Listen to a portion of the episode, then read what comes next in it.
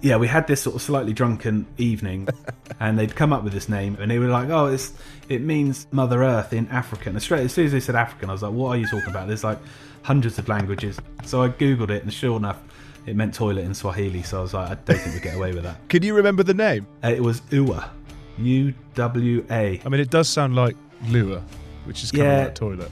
Yeah, I think it was one of those sort of pub chat things that got a bit out of hand, and then we were like, "Okay." But they didn't. Then they came up with and, which we all really liked.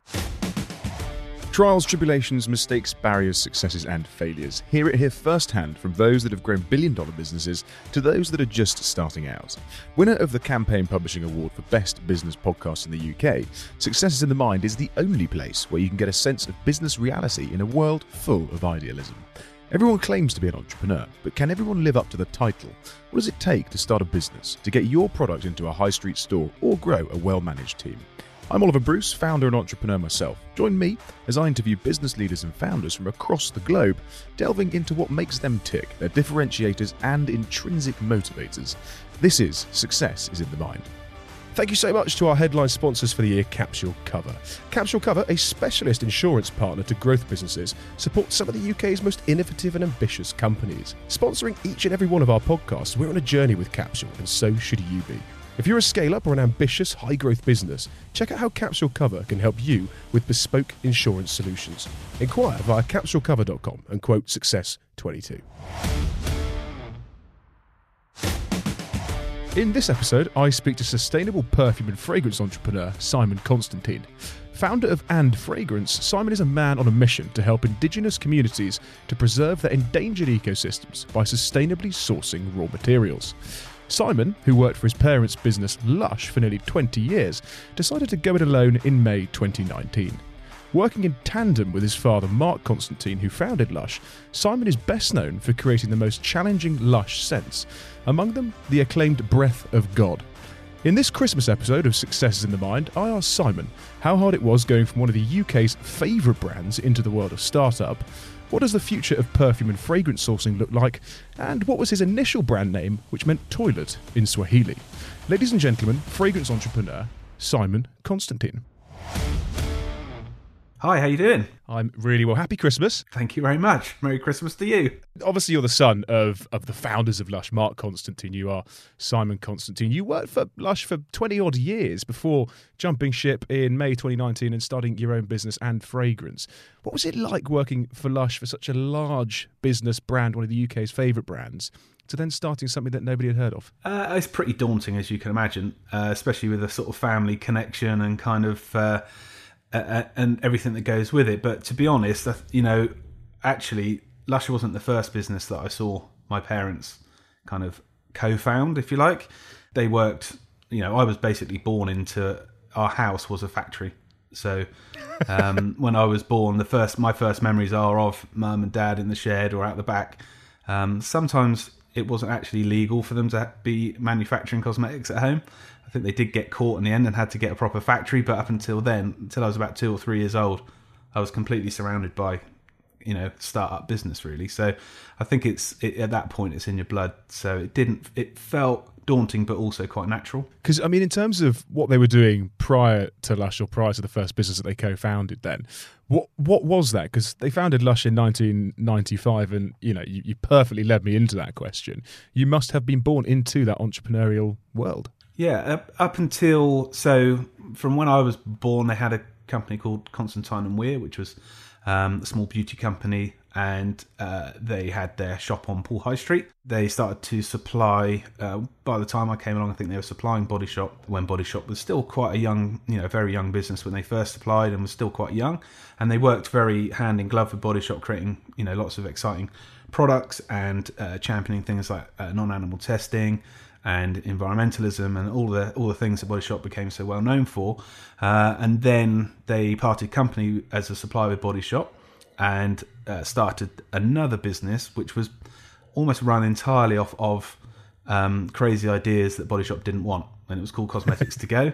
And then that went uh, it went under in the sort of recessions of the nineties. There was a series of kind of uh, sort of tragedies, if you like, within the business that led to it folding. And Lush came out of that. Wow. Okay. So it was kind of, uh, it was very much like what we've just been through with the pandemic, the ups and downs. So did you go into the, the pandemic with a, a, kind of different view, different vision? I mean, you started and fragrance during the midst of the pandemic. Was that just simply because you weren't scared, having seen what your parents had gone through? I think there's a mixture of. Uh, in fact, my dad's mentioned it before as well, of being mildly stupid, naive. Yes, but it turns out it's mostly stupid. you know?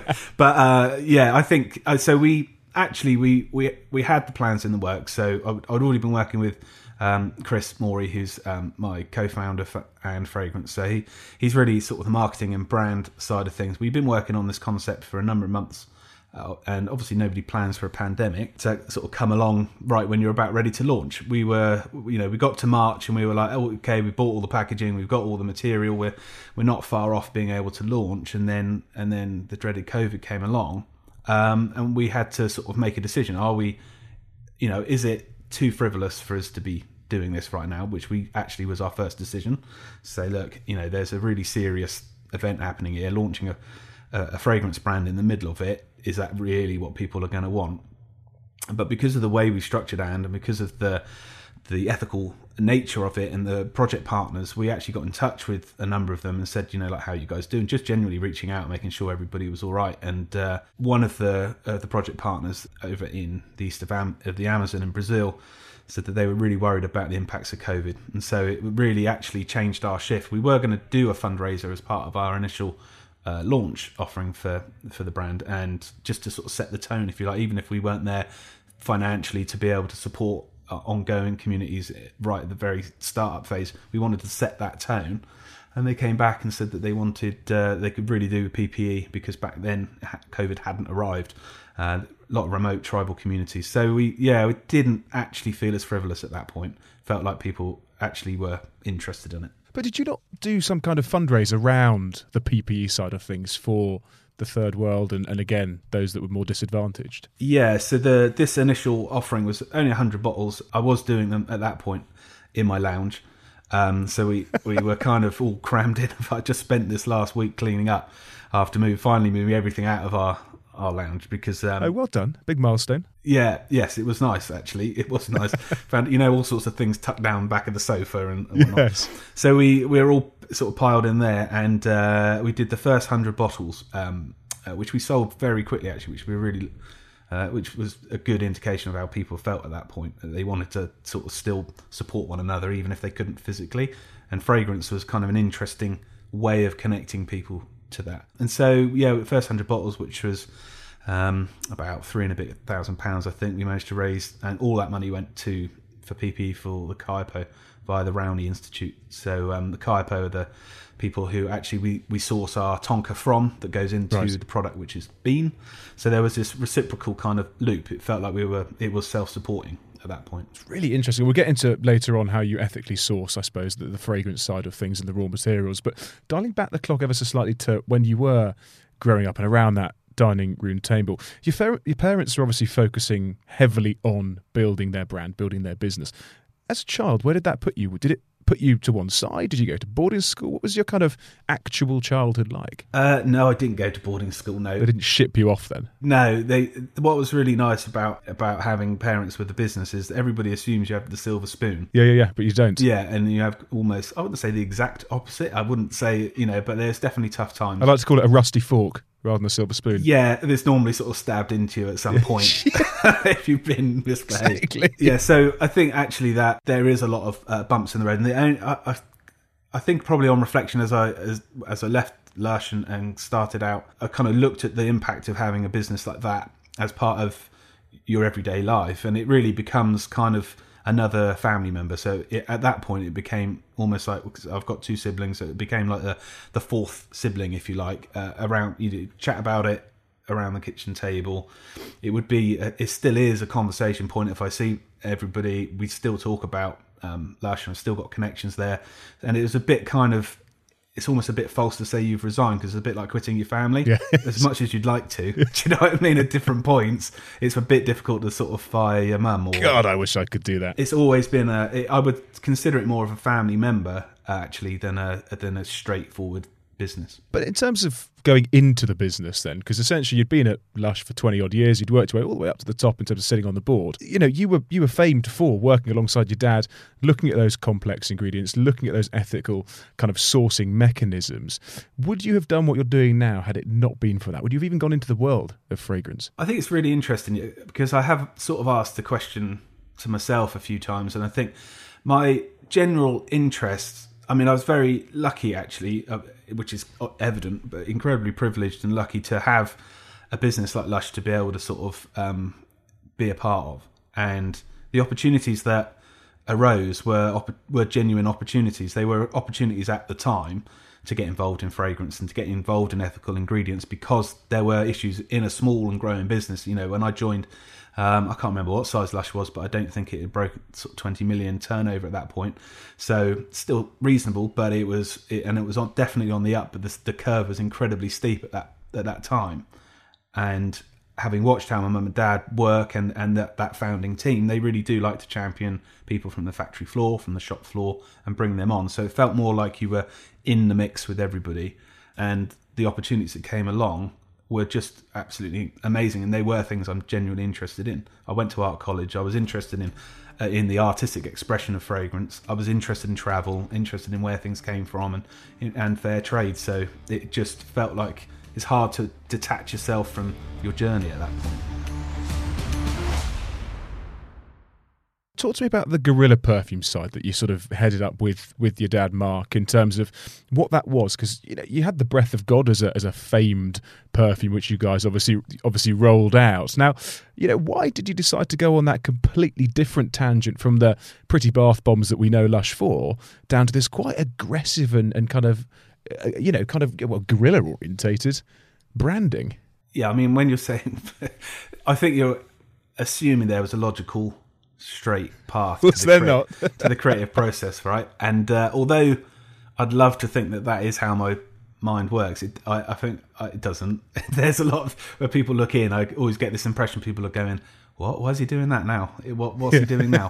that doesn't make sense. But Gorilla was really a part of that kind of evolution, if you like. There was a there was the obvious thing to do with perfume in Lush, and then I think it being the our family being the way it is, the people within the business being the way they are, then there was the interesting thing to do, and to take fragrance and put it alongside other creative um, outlets and and sort of ex, more expressive and, and kind of really at that point we were looking at music and at kind of street art and a lot of those kind of uh, influences and seeing how that bleeds into fragrance and how fragrance actually it doesn't have to be a pure marketing exercise, which was our biggest ch- uh, chip on our shoulder at that point. This is over a decade ago. Just saying there's very little in the, the, sort of niche artisan world. What? Why isn't there a thriving underground like there is with music or art?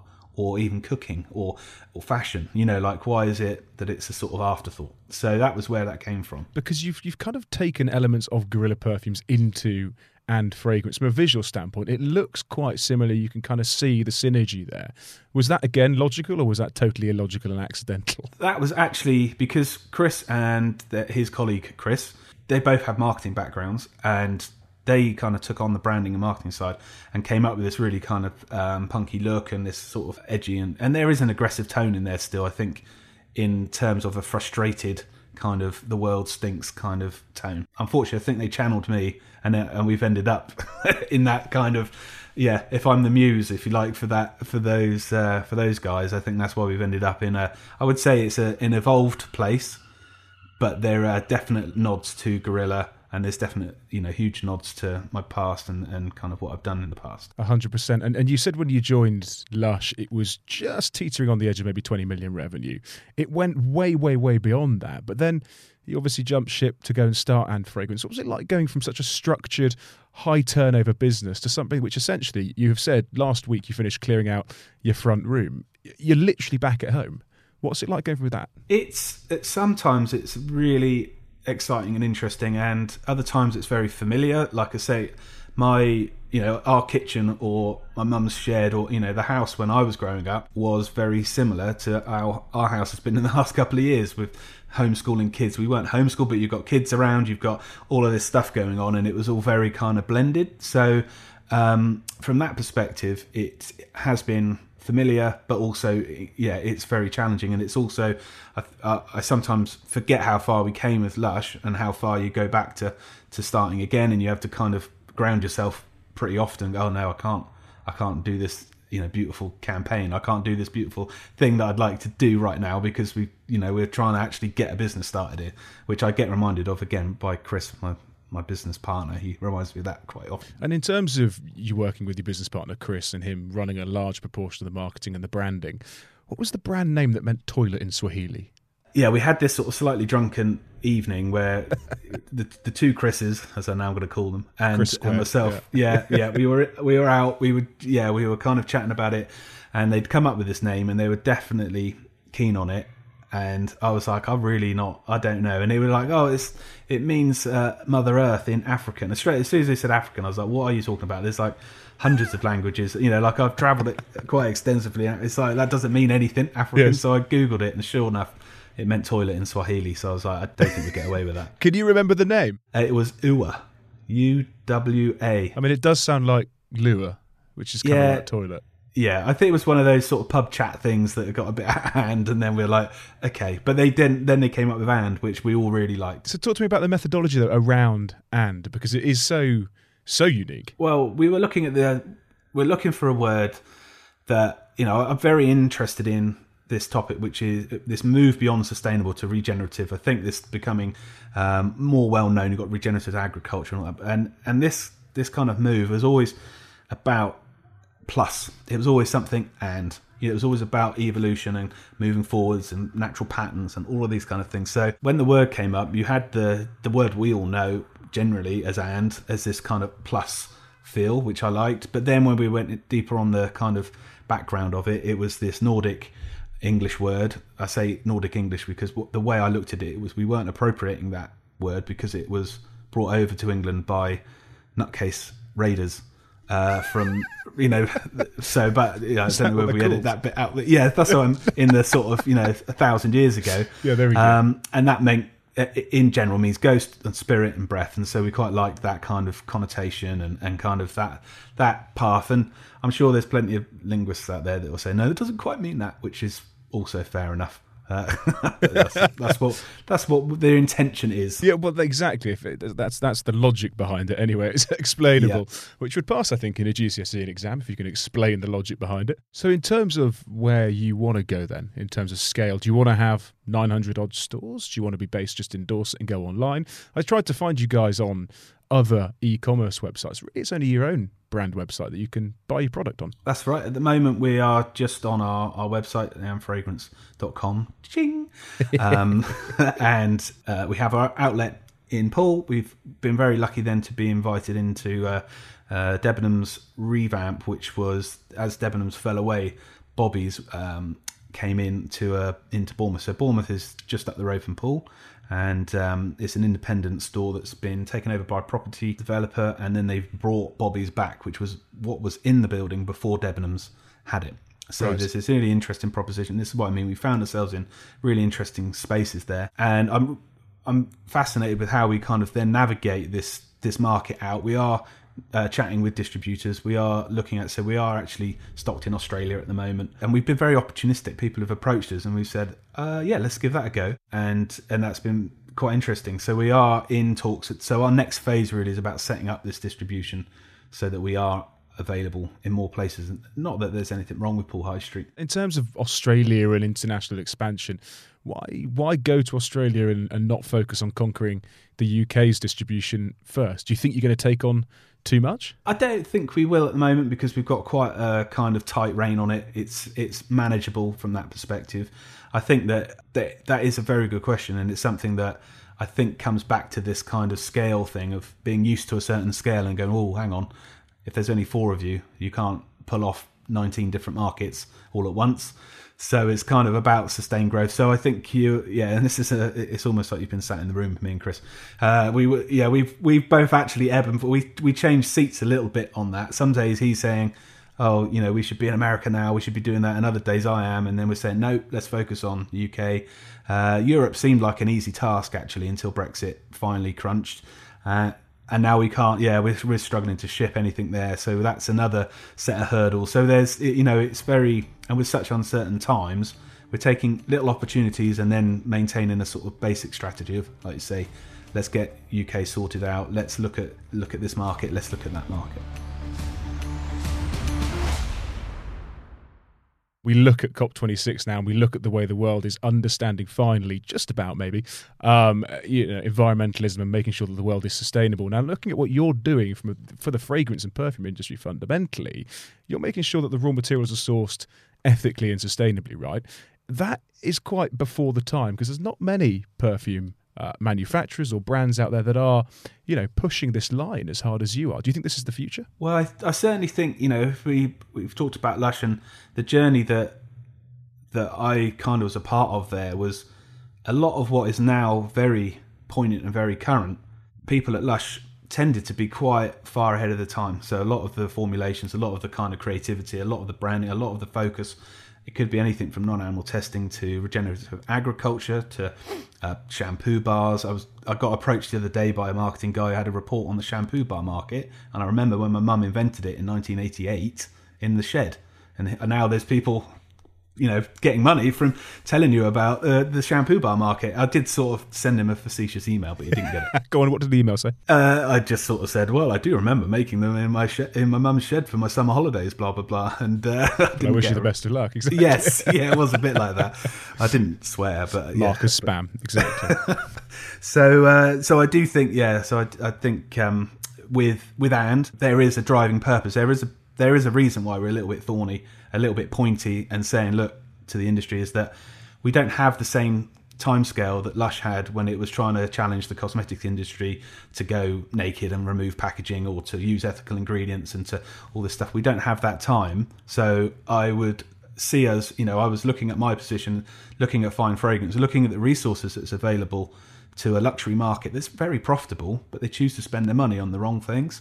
And it's like, okay, we'll put that resource behind really partnering with people who know how to look after the environment. So we're it's not just about the ethical ingredients, it's about the partnership with those individuals and groups and communities that can do the work that actually will help save us. And in terms of how profitable the industry is in, in 2020, and again being the Christmas episode, you, you gave away 20% of your net profit to essentially a, a, sustainable frankincense sourcing, which you named FFS, which obviously most will understand is not what you've called it for Frank's sake. Um, but genius move. Is that something you're going to do again for Christmas 21? At the moment, we haven't decided on that, but we would like to do some more fundraising. But the the the work with frankincense communities is is something. It was actually kind of a part of the catalyst for me to start and in the first place. I'd been as part of a lush trip. We went out to Somaliland. Um, we saw frankincense. Uh, we saw the issues with frankincense, and we saw the issues with the the uh, with climate change impacting on communities there. It wasn't just frankincense; it was also um, uh, in terms of Somaliland. You have pastoral nomadic herders who had lost their lost their herds and so you started to see this impact of climate change impacting communities, creating displaced communities. Those displaced communities then require aid, which is difficult to de- deliver in a community in Somalia.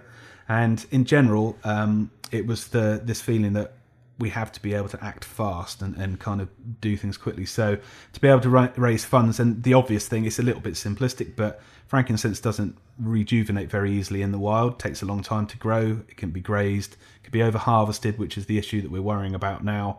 Um, in that it puts too much pressure because uh, I don't know. It's interesting with frankincense in particular. Coming up to Christmas, everybody knows frankincense. Everyone goes, "Of course I know frankincense," and then you say, "Okay, what is it?" And then everyone goes, "Oh, actually, I don't know. I just remember singing about it." And and it just goes with and myrrh, doesn't it? Yes, yeah. I think people remember dressing up as the star or the shepherd or you know whatever, and then they go, "I was the horse, or the donkey." Okay, I don't know if we read too much into that or not. I mean, you know, what were you? Uh, you know what? I was the donkey. Now yeah, I think well, about it's where you say you're Jesus. Yes. No, I never got.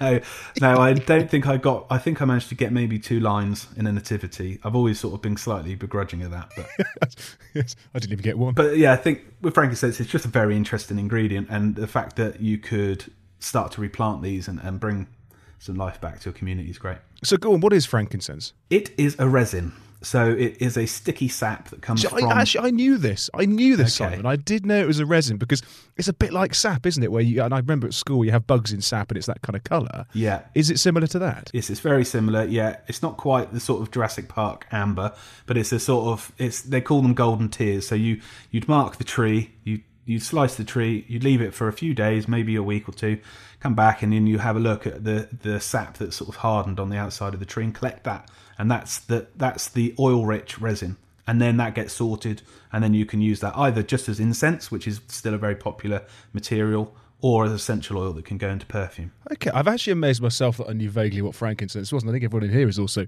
completely baffled. But in, in terms of sustainability and the way that you know people are talking more and more about this, Prince William's Earthshot only recently awarded a couple of million quid to individuals in different wor- in different nations, essentially. How has banging the drum of sustainability changed over the last 5, 10, 15, 20 years, and indeed over your career? It's a good question because it's it's something that it, it's an interesting, as I mentioned, you know, like feeling like you were sort of on the the front end, if you like, of a particular movement for a while, and as that suddenly becomes mainstream, um, you have this conflicting where you quite enjoyed it being niche and you knowing all this stuff, and then all of a sudden it's back, it's out in the wider world, and everybody's got an opinion, and actually some of what I've been doing or other people have been doing it may be challenged or it may need to be updated. So, which really fundamentally is exactly what you want. You want a shampoo bar market, you want a, the fragrance sector to sort of get annoyed with you and start doing all the sustainability stuff because it will take every single person and every single effort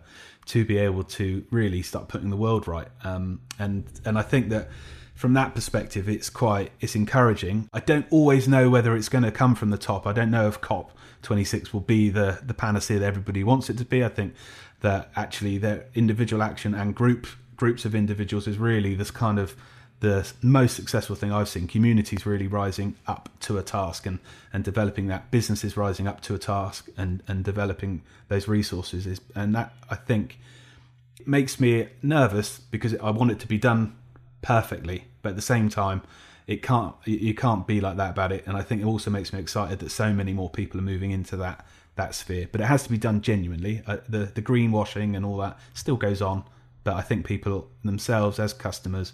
As consumers are becoming much, much more savvy and are demanding a huge amount more. So I think all that's great. What's the one thing that businesses should be fundamentally focusing on in order to achieve that over time? I think it's it is really kind of uh, the restoration of the natural world. I think that if you if you really get down to it, although there's lots of technological fixes which I can't even pretend to understand half of them, um, I th- I think that what the crisis that really is emerging is that we, as a as a civilization, as a society, we haven't got the knack of enriching life and it's that that is missing. So we've got the knack of extracting it, making it into something else, trading it, uh, incredible economies, incredible universities, all this sort of stuff. But if you look at why I'm interested in indigenous communities, is they have existed within their ecosphere for millennia in in many cases, and have had to fit to a life giving way of of living and i think that is the, the number one so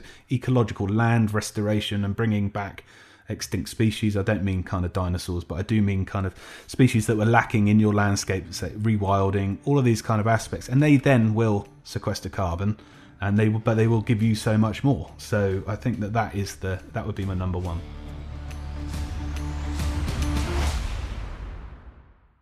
In terms of throwing the towel in, has your wife ever said to you, "Yeah, bugger this. This isn't going to work for me"? Have you ever thought, "Actually, I can't be bothered to do it anymore. I'm going to just go into another avenue or do something completely different"? Uh, no, actually, I haven't. Maybe I should have. Yes. Now, now you're mentioning it, it's kind of a, Oh, don't let me influence it, Simon. it's going to be slightly awkward podcast. By the end, I'm not doing what I started. You- exactly. Resigned. No, I haven't. I haven't thought about that now because I feel like I, I am at this point very passionate about the things that I'm doing, and I also know that it's a long game.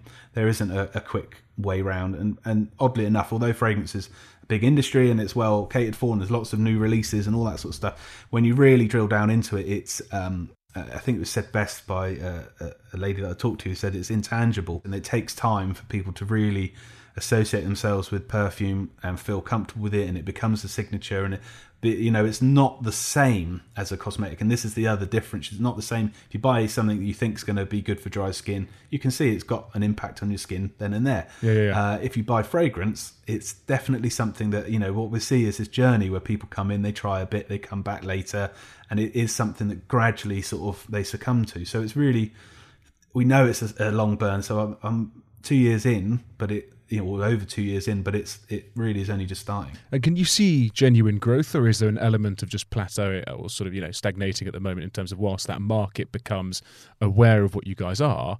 Obviously, people aren't necessarily going to come back in swathes. Can you see it growing over the next couple of months? Uh, yeah, we've definitely we've definitely seen growth. I think we've got you know both from this distribution point of view, you can see kind of buying habits have shifted a bit. I think they were more comfortable online, and now they're kind of interested in the shop or interested in in seeing product up close because that was our concern was would people even buy perfume online during a pandemic? But they did. Uh, and then we're seeing growth and we're seeing kind of nice healthy growth i think stuff that we you can actually is sustainable for a small team. Um, and yeah it does feel like we're getting people repeat customers and you, you know the, the sampling and all the things that you know are, are kind of starting to really work so yeah that's good. And in, ter- in, terms of your team, you've got a team of four at the moment, of which your wife is one of them. Chris, I'm assuming, is your, your business partner is the other.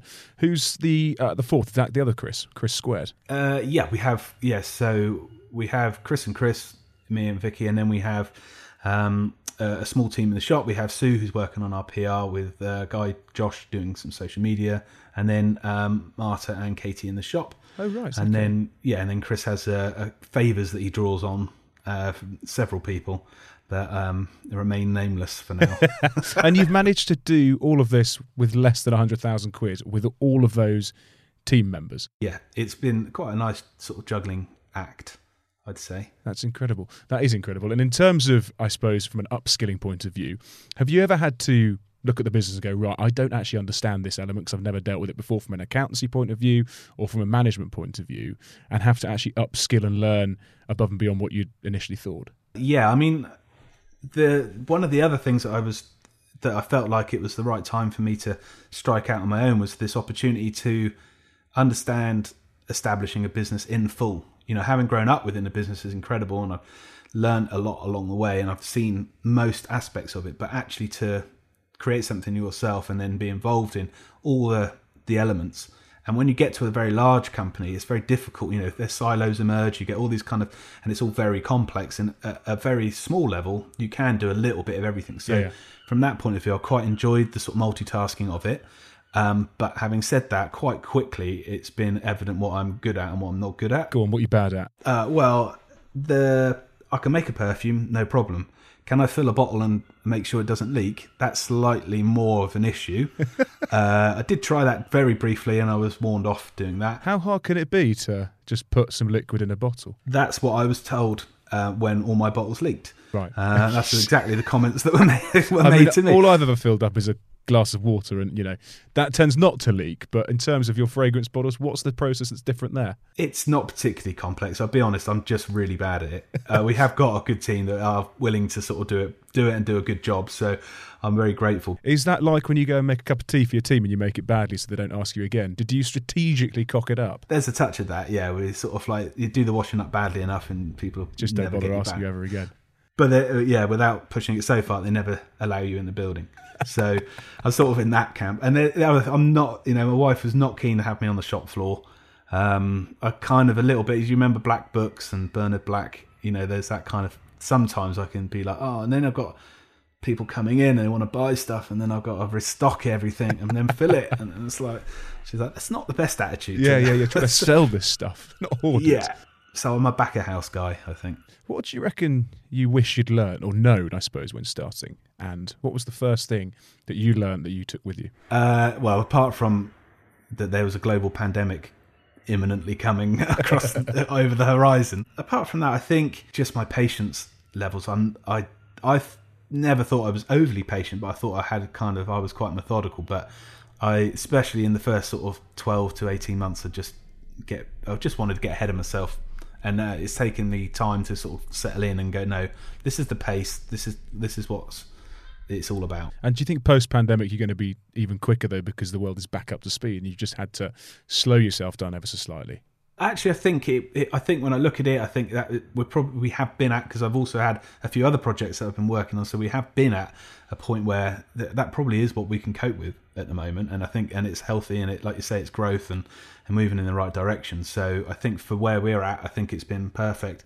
And then you know, then it will be. I think I had a series of sort of, oh, I still have a series of markers in my mind where you know they're almost like gateways. This is just experience from watching businesses grow. You know that at certain kind of rough turnover points. You know, you get to a certain viability here, and you get to a certain series of problems there, and yeah. And what what do they look like? You say that you've seen those in previous businesses. Then over those over the next forthcoming two, three, four, five years, what are those forecast issues that you have to deal with? I think it's sort of intriguing to look at. Is big better? You know, I think there is that inherent thing where going being bigger is better. You can have more impact. You can do all these things, and definitely to a certain point that is true. But having kind of seen everything from from literally you know, a hundred thousand turnover through to a billion, um, looking at that that spectrum, there are certain points on there where they bring as many challenges as they bring benefits, and it could be anything. You know, it could be you have shareholder issues, or it could be that you have growth issues, and you how do you keep up with the demand, or you know, all of these kind of different pieces. They all bring challenges. So, and they're all kind of embedded even in a small business. I look at a small business, and I'm surrounded by them here and elsewhere, and I look at Lush as a larger business, I think those same challenges are there.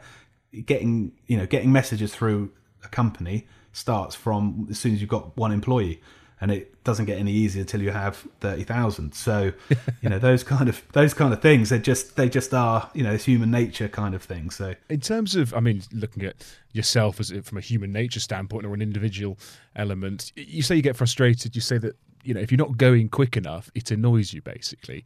How do you actually manage, I suppose, ordering all the things that you want to do and delegating to people accordingly? Well, it depends who you ask. if you ask me, I think I do a wonderful job. What would Chris say? Yeah, uh, what would Chris say? He'd say, "Will you please leave me alone? I've just got back off holiday and I've already got a list of about five hundred things to do." uh, and if you talk to my wife, she's kind of like, "Can you just can you just dial it down a notch?" In fact, we've had those kind of conversations where it's kind of, "Can you just turn it down maybe yeah. just sort of 10 to 20%. Come back to me next week, please. I need to go to sleep. yeah, yeah. Yeah. But in terms of how you, you manage yourself then, obviously, from from external point of view, fine, they might not think you're doing it that well, but how do you qualify, quantify, and actually make sure you do things methodically? It's. I, I think it's that would be the biggest difference I'd say between working in a large company versus starting something yourself you've got to be so much more economical with your time. Even though I think there's this, you know, I think with biz business there's always this inference that everybody's so kind of regimented and, and clip clop and all that. But actually, I found it that you don't really have that time available to you when you're in a small startup business because because of the sheer number of tasks that need to be done in a day. I want very many more to do lists and and I kind of been so much busier from that perspective just in kind of solving problems and overcoming things. And they, I don't feel like that's brought stress. So I would say that I don't feel like that's a huge stress on me, but I do feel like it's kind of there's lots and lots of kind of tasks to, to do, and you have to be very economical, and you have to step back regularly, look at what you're doing, say, okay, I'm worrying about this, the bins out the back, but should I actually be worrying about signing this uh, distribution deal, or should, do you know what I mean? So making sure that you're kind of constantly making all of those decisions move you forwards. In terms of in terms of mental health, massive subject at the moment. People are talking about it, and rightly so. How has starting a business impacted your mental health? Because it does take a huge toll on an individual. Actually, I felt like it boosted my mental health, which sounds kind of. Was it that bad working for your dad? Christ. Uh, well, there was that, but that I think that the me being able to sort of start out on my own meant I was, as some as Vicky's auntie actually said, captain of my own canoe, which it definitely felt like. it definitely felt like uh, being in a very small seagoing vessel as a tsunami came in, uh, and just paddling like crazy and hoping that you sort of catch the wave and not come succumb to it. But having said that, I have felt that um, for a number of different reasons, I think, and I think that it's been able to sort of be master of your own destiny. I think that that suits my personality a bit more, and I think being able to sort of control those aspects of things. Um, there are a number of things at Lush which uh, that had become very tough for me in that in that regard.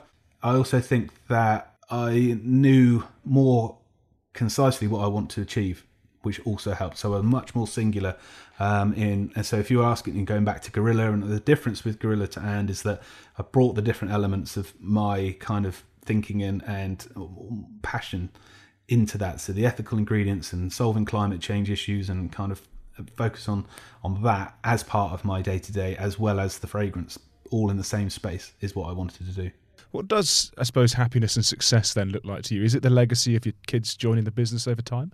I wouldn't have said I've. I think. I mean, it's interesting because I was never actually pushed into working at Lush, and neither were my siblings. Uh, we all kind of found our way in, and that's I think uh, you know going back to that question you asked about passion and would I've been doing this thing? Well, probably not, but definitely we attached our passions to the, the opportunities that were there in the business at the time. And for my children, I think that ultimately, really, what I'm focused on and interested in is is kind of making sure that I've made every effort I can in terms of the ecological health of the planet and um, and kind of what that looks like. That is more my priority, and, and using but having a, a nice business that kind of does that, I think would be something that could be an asset for them, but they don't have to work in it or do anything like that. I don't have a full succession plan there. In terms of Christmas, okay, just around the corner. what, what, what is the best perfume for Christmas? Any of mine.